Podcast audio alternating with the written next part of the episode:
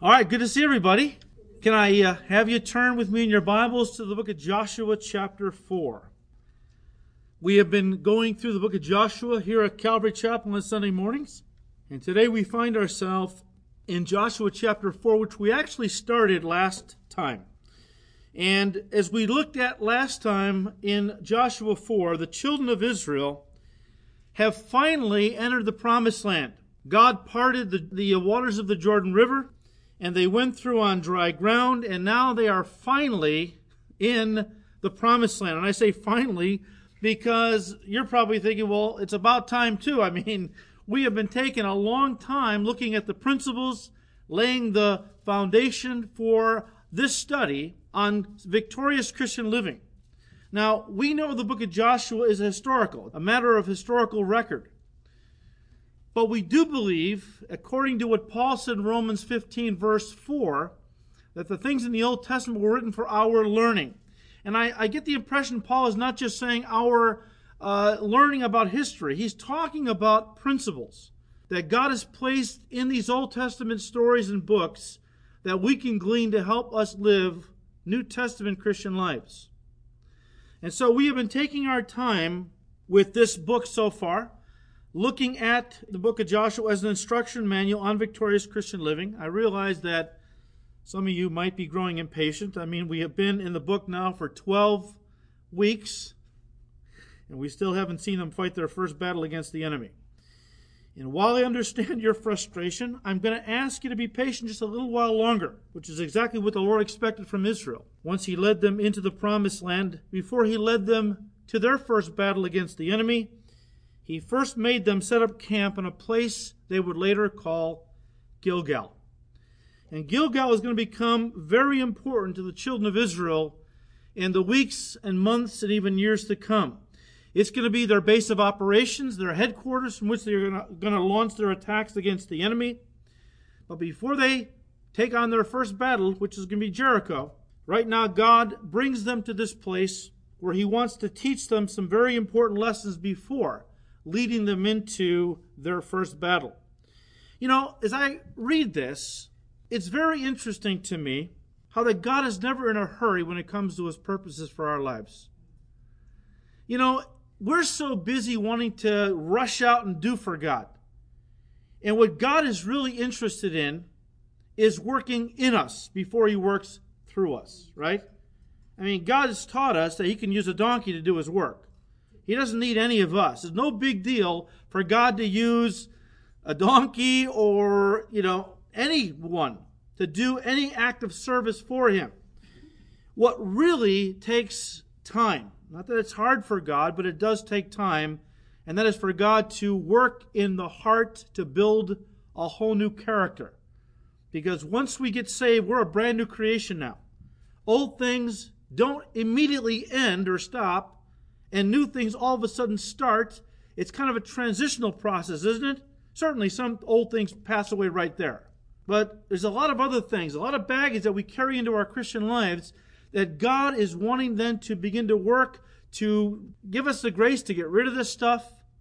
He's transitioning us from the old life in Adam, which was a selfish, worldly kind of a life, into the selfless, Christ-centered life of the Spirit. And that takes time.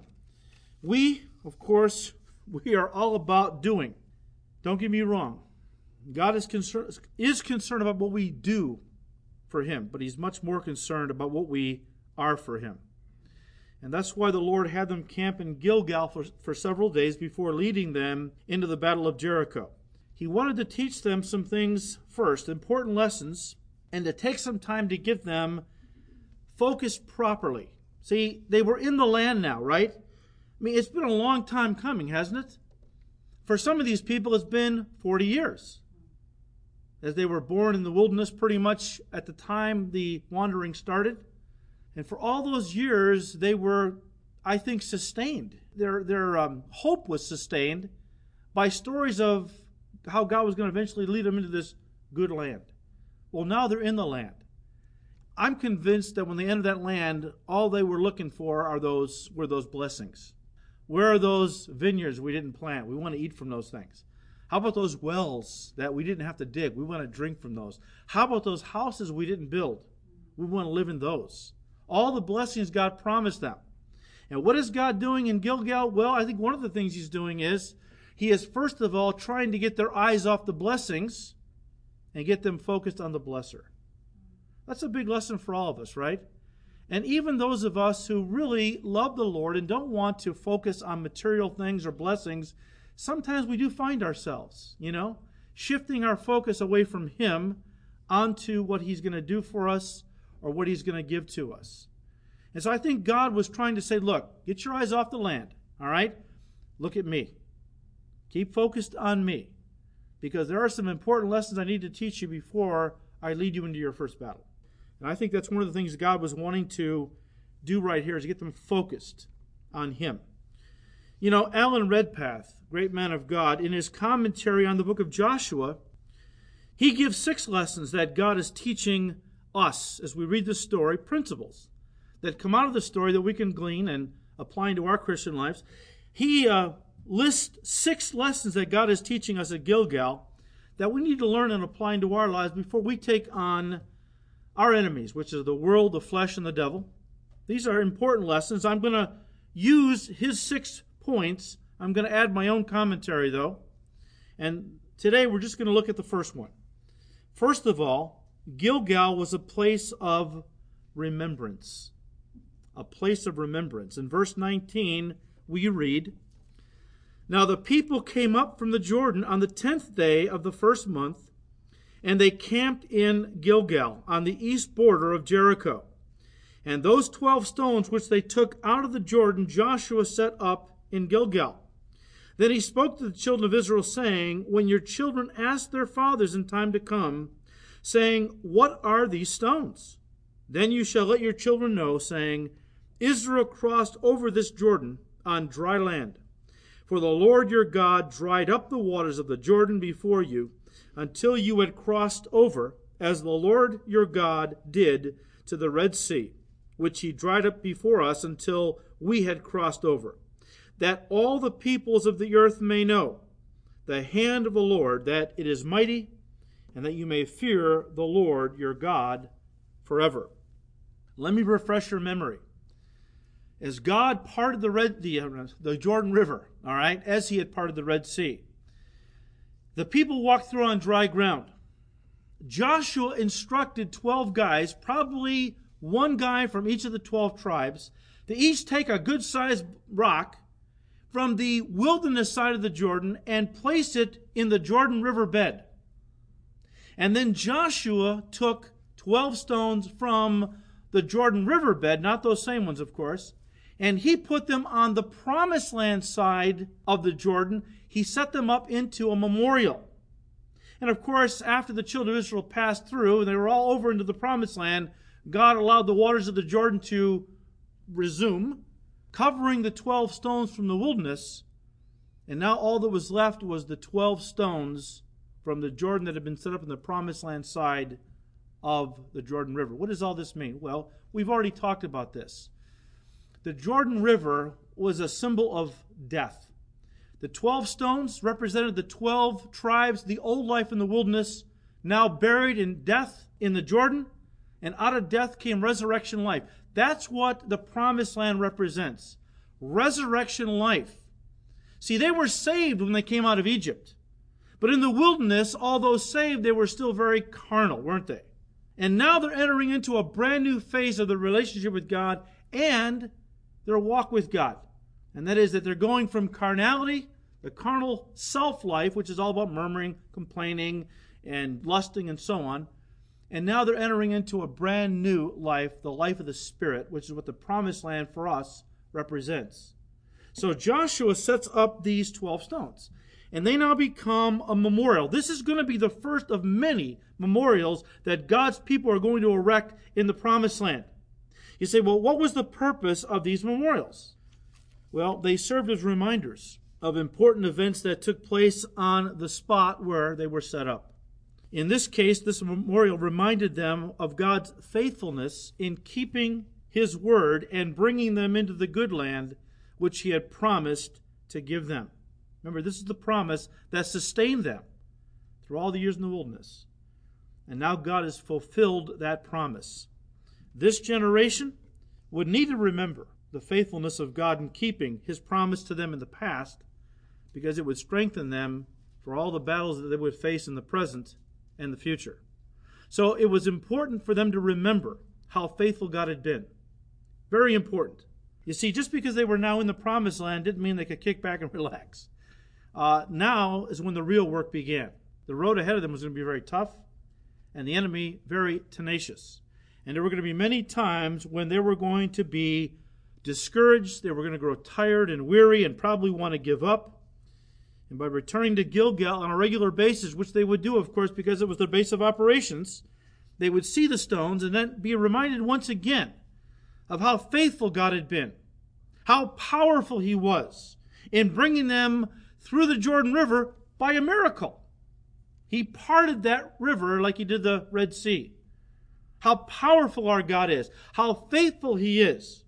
What would that do? Well, it would encourage them for the present. Because after all, now they're facing now some pretty formidable enemies. But as they remind themselves of how faithful God had been in the past in keeping his word, well, there's no reason to doubt that God is not going to be faithful now, right? In keeping his promise to us, in giving us complete victory. He's brought us into the land, but now we have to trust him to give us complete victory over the peoples of this land. And they needed to keep focused on God and on his faithfulness, which is what these memorial stones would help them to do. Look, it's good to remember the works of the Lord in your life in time past, especially when you grow weary and discouraged. And look, we are facing difficult times. And I think more and more, guys, as things get tougher, crazier, I mean, we're living in crazy times, as everything around you seems to be out of control in some way.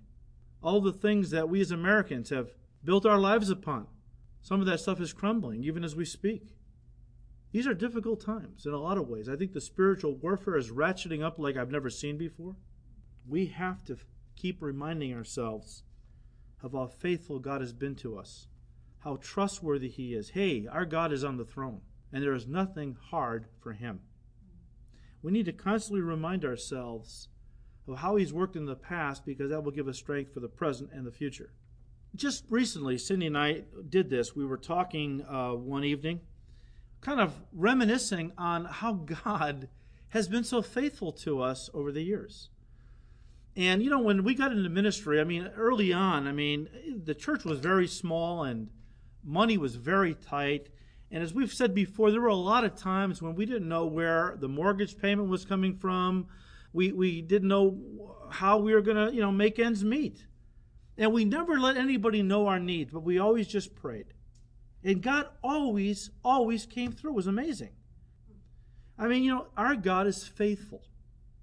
And it's good to remind ourselves of that, because it strengthens our faith for the challenges and the trials we face today. Turn to Psalm seventy-seven.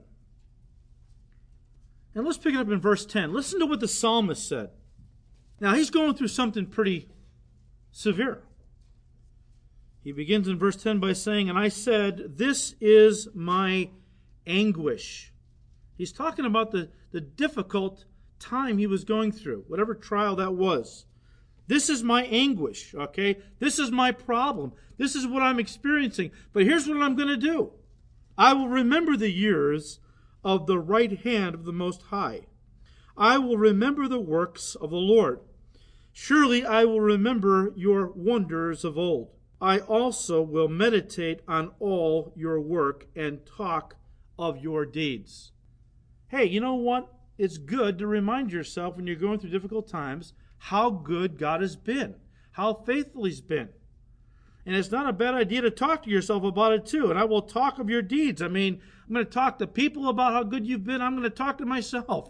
You say, is that acceptable? Sure, as David said, I think it was Psalm forty.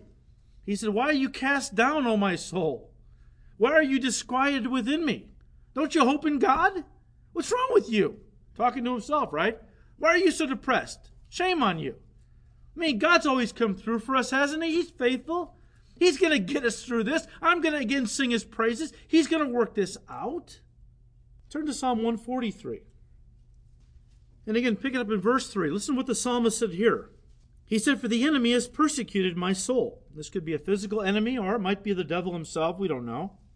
"He has crushed my life to the ground. He has made me dwell in darkness like those who have long been dead." It's a pretty grim place to be in. Talk about a darkness surrounding you. "Therefore my spirit is overwhelmed within me. My heart within me is distressed." All right? I'm pretty down. Okay? I'm feeling pretty low. So what am I going to do? Well, I could run to the medicine cabinet and get my Valium out. I could, uh, you know, I could, uh, you know, buy uh, some alcohol and get drunk. Of course, that's not what children of God do. That's what the world does. Here's what the psalmist said. Here's what I'm going to do. I'm going to remember the days of old. I'm going to remember times in my life when things were really going great and God was blessing. Because I know that even though I go through dark valleys, there's light at the end of the tunnel. One of our Calvary pastors was going through a real difficult time. He's a he's a riot, and and um, his wife said, "Well, honey, there's there, but there's light at the end of the tunnel." He said, "Yeah, but it's a train." That's how we feel sometimes, you know. He was he was kidding, of course. But God's going to get us through this. I'm going to remember the days of old. I meditate on all your works. I muse on the work of your hands.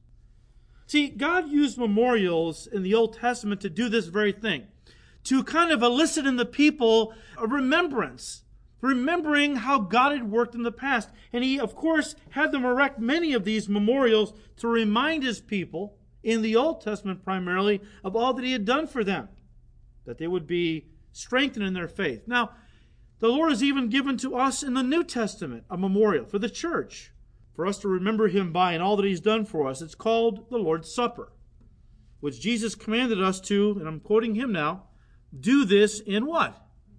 "Remembrance of me." It's important that we remember what God has done for us. You know, I look at this place, okay, the place where we come together for church. I look at this place as our spiritual Gilgal. This is our base of operations, isn't it? This is where we come, uh, having been in the world all week, you know, and going through battles and all kinds of things. And sometimes we drag ourselves in here, tired, uh, weary, battle-worn, right?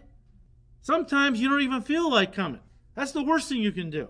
The time when you feel like coming the least, because you're so beat up and you're so weary and discouraged and tired of fighting the battles of the Lord, that you want to sit home and just veg out and feel sorry for yourself. Don't do that.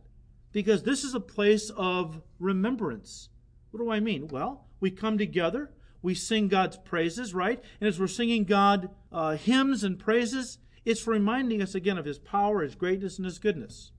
As we open his word and we study, it reminds us once again of his promises and his faithfulness and so on, right? And then as we fellowship with each other, think about that. As we fellowship with each other and we begin to tell each other, well, here's what God did in my life this week. Oh, I was going through this and I prayed and here's how God worked it out. What is that doing? That's encouraging my heart as I hear how God's working in your life. It's good for us to come together. This is our spiritual Gilgal, a place where we come and we are reminded of how good God is. That strengthens us. That's very important. That's why it's so important that we not forsake the fellowship of the saints in the local church, because that in part is what the purpose of the local church is, to encourage one another. All right, well, Gilgal, uh, this place where the memorial stones were set up, was first of all going to be a testimony or a remembrance to that generation that entered the promised land, the adults. But it was also going to be a testimony or reminder to the children of the next generation. Look at verse six.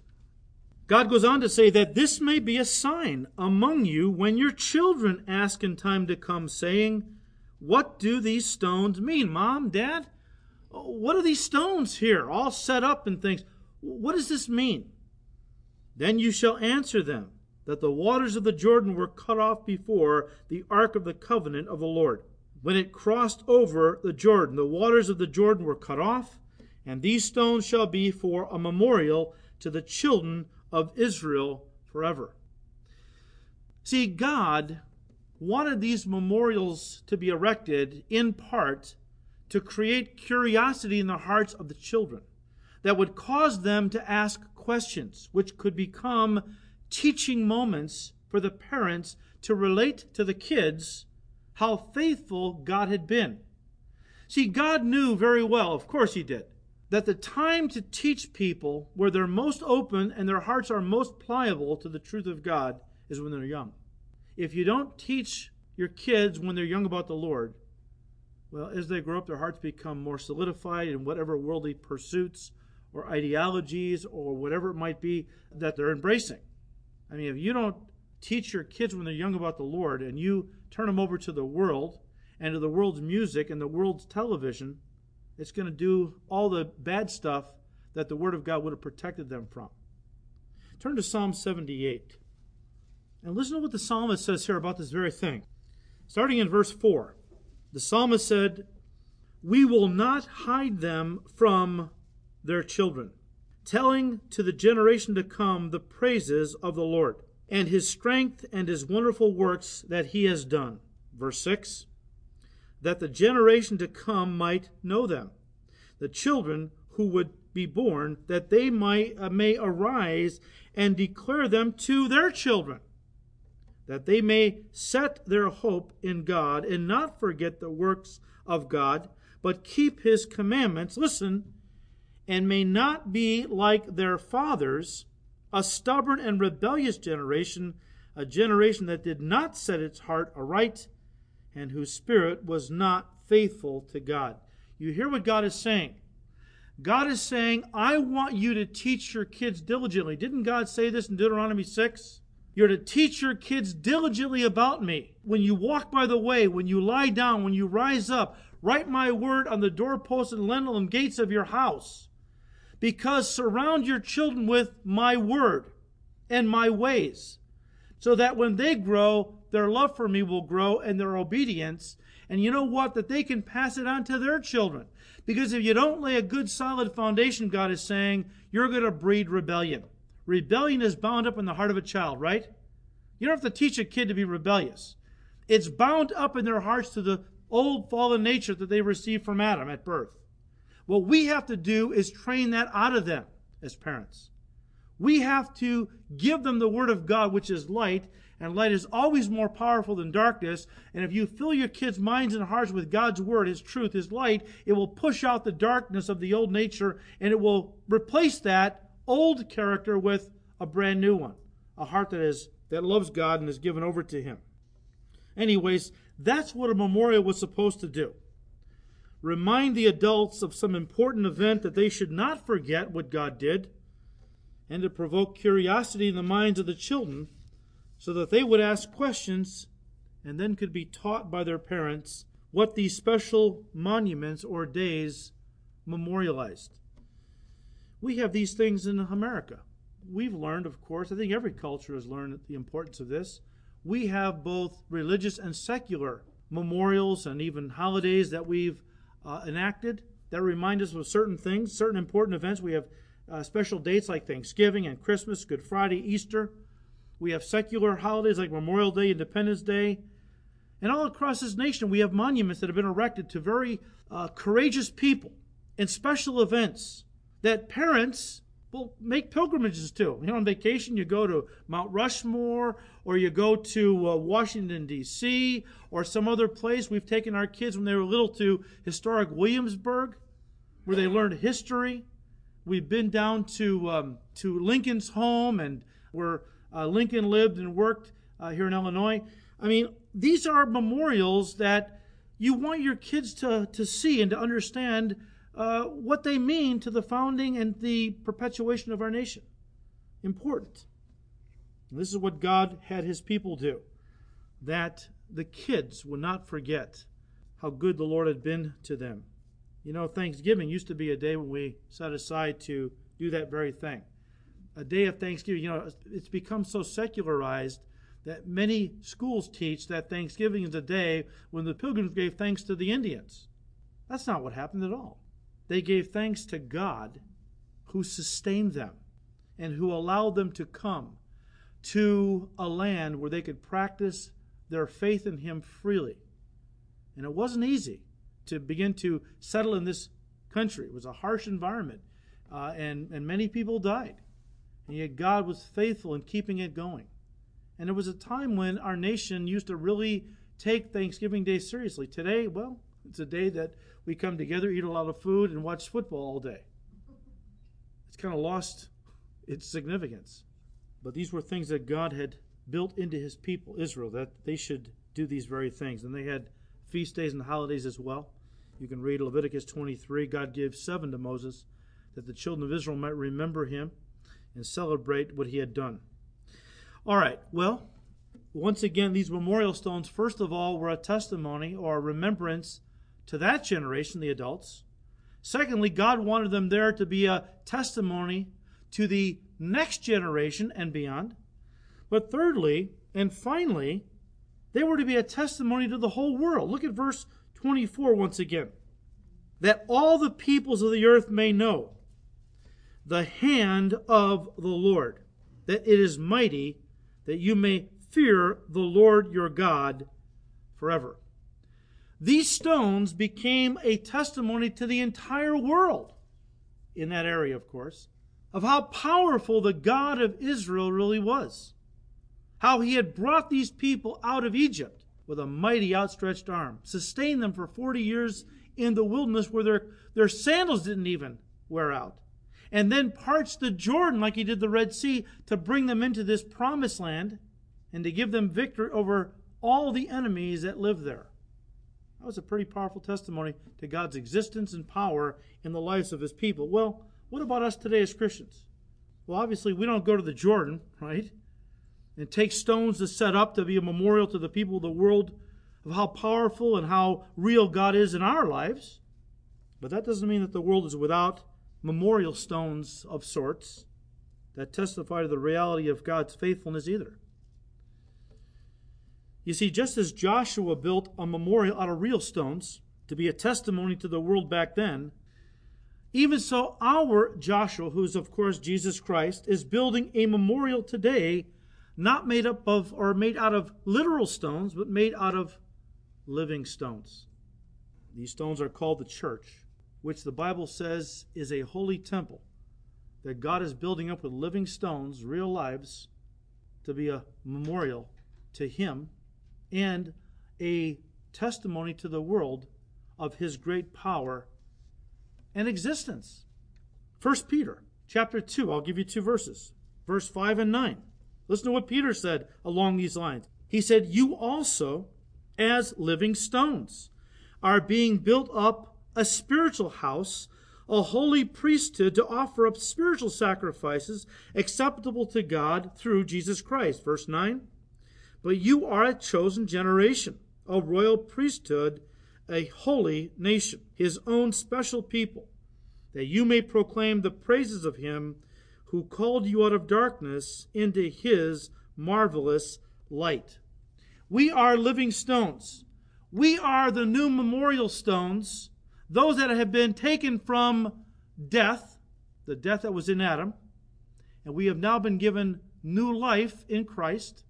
And as such, our lives become living memorial stones, living testimonies to the world that God is real, that God is powerful, and that God can take a life that everyone else says is worthless, useless, and God can take that person's life and he can recreate that life and make it something brand new, right? Let me tell you this. We can talk about the Lord all day long, but there is nothing more powerful than a changed life to really drive home the reality to an unbeliever that God is real. I mean, some of our testimonies are more dramatic than others, right? I mean, some of us, our testimony isn't all that dramatic, but there are some people, many people, whose lives were so bad, so dysfunctional, so, so destroyed by sin, that even their families had written them off as being a lost cause. And when God works in a person's life like that, and he saves them and transforms them, the world just sits up and has to take notice of that. I mean, I have heard stories from secular professionals who have studied the lives of Christians. We know what's going on. They don't know what's going on. They're unbelievers. All they know is you got a person one day whose life is a total wreck, And then all of a sudden overnight, he or she is a brand new person. And they can't figure that out. It doesn't make sense. How, how is that possible? We know it's possible because of the new birth, right? And I tell you what, the people that are the most lost, the most hopeless, when God saves them, their witness is the most powerful, isn't it? They become real, living stones of testimony. I think of some of our own Calvary pastors and some of the testimonies I have heard from their lives. I think of Pastor Mike McIntosh, which pastors Horizon Christian Fellowship in San Diego, a Calvary affiliate. If you've ever read Mike's biography, For the Love of Mike, he talked about how that, you know, he was kind of a good-hearted, kind of an easygoing kind of guy, beach bum, you know, into drugs, just wanted to have a good time. And Mike said, you know, I took so many drugs, and back then L S D was a big one, and he, he said, you know, I took, I dropped so much acid that I actually destroyed, neurologically, my brain. I got so bad that my wife left me. Even my parents and my family wrote me off. I mean, I went to psychiatrists. I went to professionals. Nobody could help me. They basically cut me loose and said, this guy's a lost cause. He's hopeless. And then somebody took Mike to church one night at Calvary Chapel where he heard the gospel and he got saved. And they said, if anyone would like to go back to the prayer room, to have the elders lay hands on you to pray over you, that you might receive the baptism with the Holy Spirit, the prayer room is there. And so Mike said he walked back there, and some guys laid their hands on him and prayed over him, and he said he felt like a jolt of electricity shot through his body at that instant. And at that very instant, God completely healed him of all neurological damage, put him in his right mind again. All the flashbacks were were over because he had L S D flashbacks, terrible flashbacks. And Mike went on to become the pastor of one of the largest churches in America. He's been all over the world preaching the gospel. Contrast Mike McIntosh with another Calvary Chapel pastor, Raul Reese. Now, Mike was a sweet beach bum. Raul was a vicious, kind of a gangbanger type of a guy. His dad was an alcoholic, abusive, would uh, beat Raul and abandon him and all kinds of... Raul grew up with such rage that he said he actually joined the Vietnam War because he wanted to kill people legally. He was so filled with rage. He became an expert in Kung Fu. He said, I just wanted to hurt people. I just had so much anger and rage inside me. I just wanted to hurt people. Well, he married a gal, Sharon, who had grown up in a Christian home. Her parents were missionaries in Chile. She was backslidden, of course. Raul was not a believer. And so she marries Raul. And he puts her through hell. I mean, literally. I mean, I forgot how many years they were married, but it was it was terrible. And of course, Sharon came back to the Lord pretty quickly because she had to be on her knees. This was a horrible, horrible situation. Raul was abusive. He was cheating on her. And finally, she could take no more. I don't know, four or five years down the road, she could take no more. So she packed her bags and the kids' bags, put them by the door.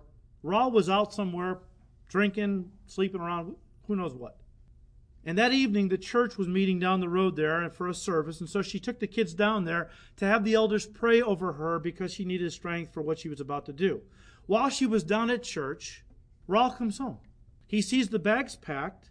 He knows what's going to happen because she's been threatening to leave him, and he told her, if you ever leave me, nobody else will ever have you. Nobody else will ever be a father to my kids.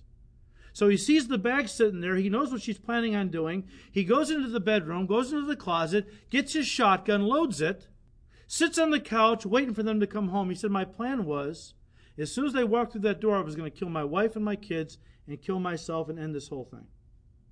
While he was waiting, he decided to watch a little T V. He turns on the T V, and in the providence of God, here is Pastor Chuck Smith, pastor of Calvary Chapel of Costa Mesa, on the T V preaching the gospel. Raul listens, and the Spirit of God pierces his heart. He gets on his knees. When Chuck says, if anyone would like to receive Jesus Christ, you can pray with me right now. Raul gets on his knees and prays right there to receive Christ. Once he prayed that prayer and said, in Jesus' name, amen, he said, I got up off my feet, and I was a different person. I felt all the hatred, all the anger, all the rage just drain out of me. And I felt God's love beginning to fill my heart. Well, Raul also went on to become a very dynamic pastor of a church of many thousands of people. He also has been all around the world preaching the gospel. You don't think the world looks at men like this? They don't. I'm not saying they agree with what these guys have become, but they can't deny something powerful has taken place. Guys like this, women like this, I tell you what, they become powerful, powerful memorials to the power of God to transform a life. I tell you again, the most powerful witness a person can ever have about the reality of God is a transformed life. To see somebody that was so far gone that nobody thought there was any hope for him, and to see God take a person like that, save them, transform them, I mean, that is something the world has to at least acknowledge. Something miraculous has happened. We are living stones, being built up by the Holy Spirit into a holy habitation for God, a spiritual temple. There's a sad footnote to the story of Gilgal. That memorial that was erected there, that for many years the children of Israel would make pilgrimages to, I'm sure that they took the kids and made a picnic out of it, so they could tell the kids once again the, the story behind it. Well, gradually, that memorial lost its spiritual significance to succeeding generations. And instead of seeing it as a memorial to the power of God, where they would then praise God for what he did, it became a shrine, where the children of Israel actually began to worship pagan deities right there in Gilgal. You know, there is something very, very sad about a church, which again is a memorial, right? Something very sad about a church that was once on fire for God, that was once used so powerfully by God to be a testimony to the world around it of God's power and existence. It's so sad to see churches that have that kind of a history, a place where people would come and they would be immediately ushered into the presence of God. It would worship God, right?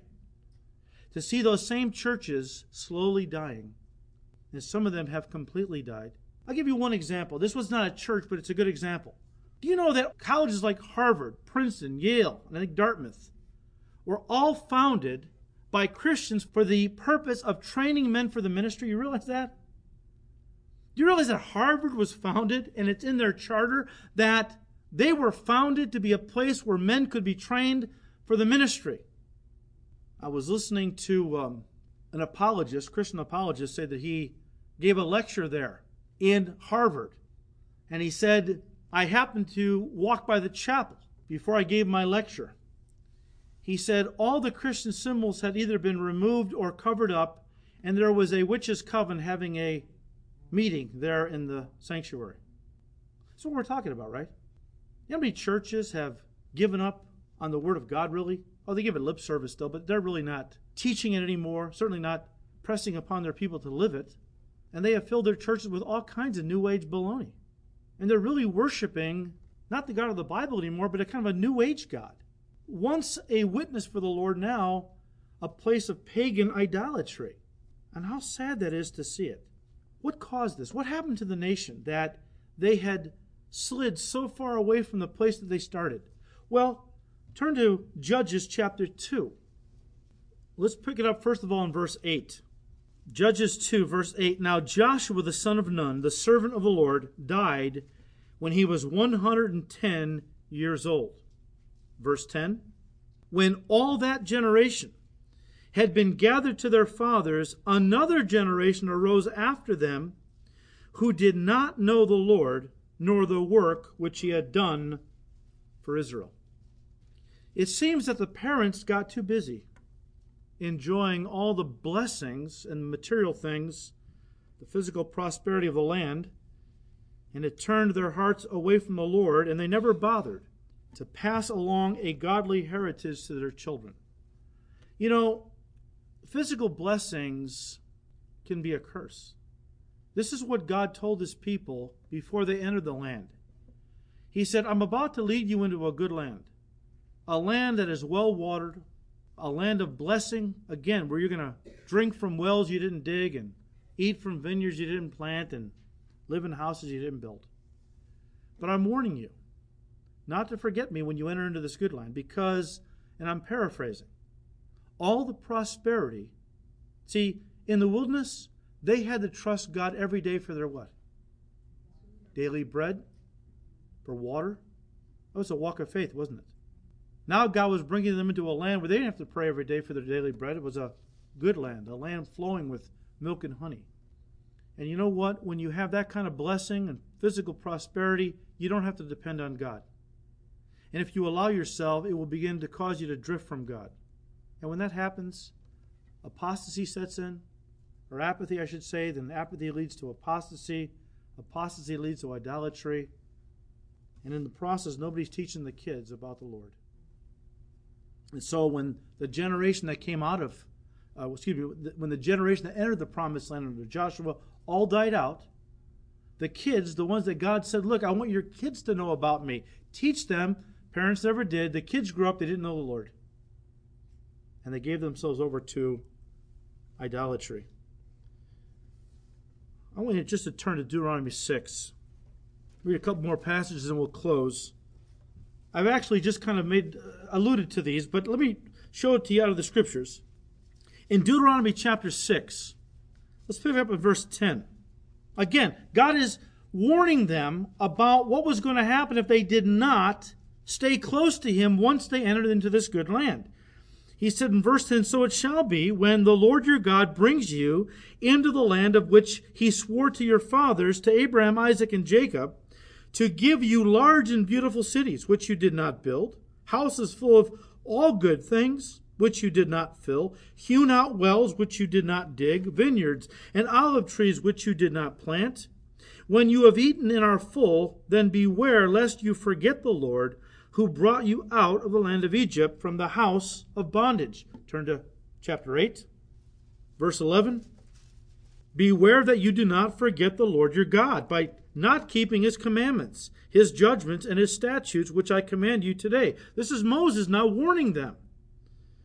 Lest when you have eaten and are full, and have built beautiful houses and dwell in them, and when your herds and your flocks multiply, and your silver and your gold are multiplied, and all that you have is multiplied, when your heart is lifted up, and you forget the Lord your God, who brought you out of the land of Egypt from the house of bondage, who led you through the, that great and terrible wilderness, in which fiery serpents and scorpions and, thirst, and thirsty land where there was no water, who brought, you, who brought water for you out of the flinty rock, who fed you in the wilderness with manna, which your fathers did not know, never saw, that he might humble you, and that he might test you to do you good in the end. Verse seventeen, listen. Then you say in your heart, my power and the might of my hand have gained me this wealth. And you shall remember the Lord your God, for it is he who gives you power to get wealth, that he may establish his covenant, which he swore to your fathers, as it is this day. You know, I can't help but read that without seeing America in these verses. I think that America was intended by God to be a modern-day Israel, in the sense that as God chose Israel to be a light to the world and blessed them like no other nation was ever blessed, God also took our forefathers out of bondage, brought them across an ocean, and planted them in a good land, much like the land of Israel, a land of prosperity, a land of plenty. And initially, we were very thankful, as Israel was, right? Initially, they were very thankful for what God had done, just like our forefathers were. But after a while, our nation got used to the blessings. We became self-sufficient. We didn't have to trust God every day. We became self-sufficient. And after a while, this is what God says here, after a while, just like Israel, we began to say, no, it wasn't God. It was our hard work, our ingenuity, our system of capitalism. And I'm not against capitalism, but it can become an idol just like anything else. We've done this. Well, it wasn't God. We did this. We are wealthy because of our hard work and ingenuity. And God says, don't forget who gives you the power to get wealth. It is me. And just like Israel forgot their God and got so far into idolatry that God finally had to wipe the nation out. And then, of course, he brought them back at one point. But I see America going down that same road, that same road. What does God have to do to get our attention? We become proud, arrogant, self-sufficient, ungrateful. What does God have to do? And if God does bring our nation down, I'm not so sure he's going to ever bring it back up again. I think we're done. We need to pray. We need to pray, and we need to remind ourselves everything we have is a gift from God. And he owes us nothing. We owe him everything. We are not entitled to the least of his blessings. This entitlement mentality, forget about it. Everything he gives us is a gracious gift. It's not something we earn or deserve or are entitled to. And I think that that eats away at a heart of gratitude when you think you have something coming. It's not a gift. It's my due. We need to stop thinking that we deserve everything, we're entitled to everything, and we begin to get on our knees and humbly thank God for all he has given to us, and at any time could take away from us if we don't stop getting our eyes on the physical prosperity and not on the Lord himself. Father, we thank you so much for your goodness and grace. Lord, we are not worthy of the least of your mercies. And we thank you that, Lord, in Christ you've given us all things. We praise you, Lord, that you've opened our eyes to the truth. We thank you that you've delivered us from darkness into your marvelous light. We praise you, God, for being so good to us. Lord, you don't, we don't deserve anything, yet you have given us everything. And Lord, thank you. Give us grace not to begin to feel, if we don't already, that we deserve these things. And all the while, Lord, you're saying, are you kidding me? Every beat of your heart is a gift from me. Every breath you take is a gift from me. Who gives you power to get wealth? It's me. Who gives you strength to live every day? That's me too. Thank you, Lord, for being so gracious to us. And continue to teach us the lessons of Gilgal, that we might apply them to our lives and move forward, Lord, in a victorious life for your glory. Father, we ask all this now in Jesus' name. Amen.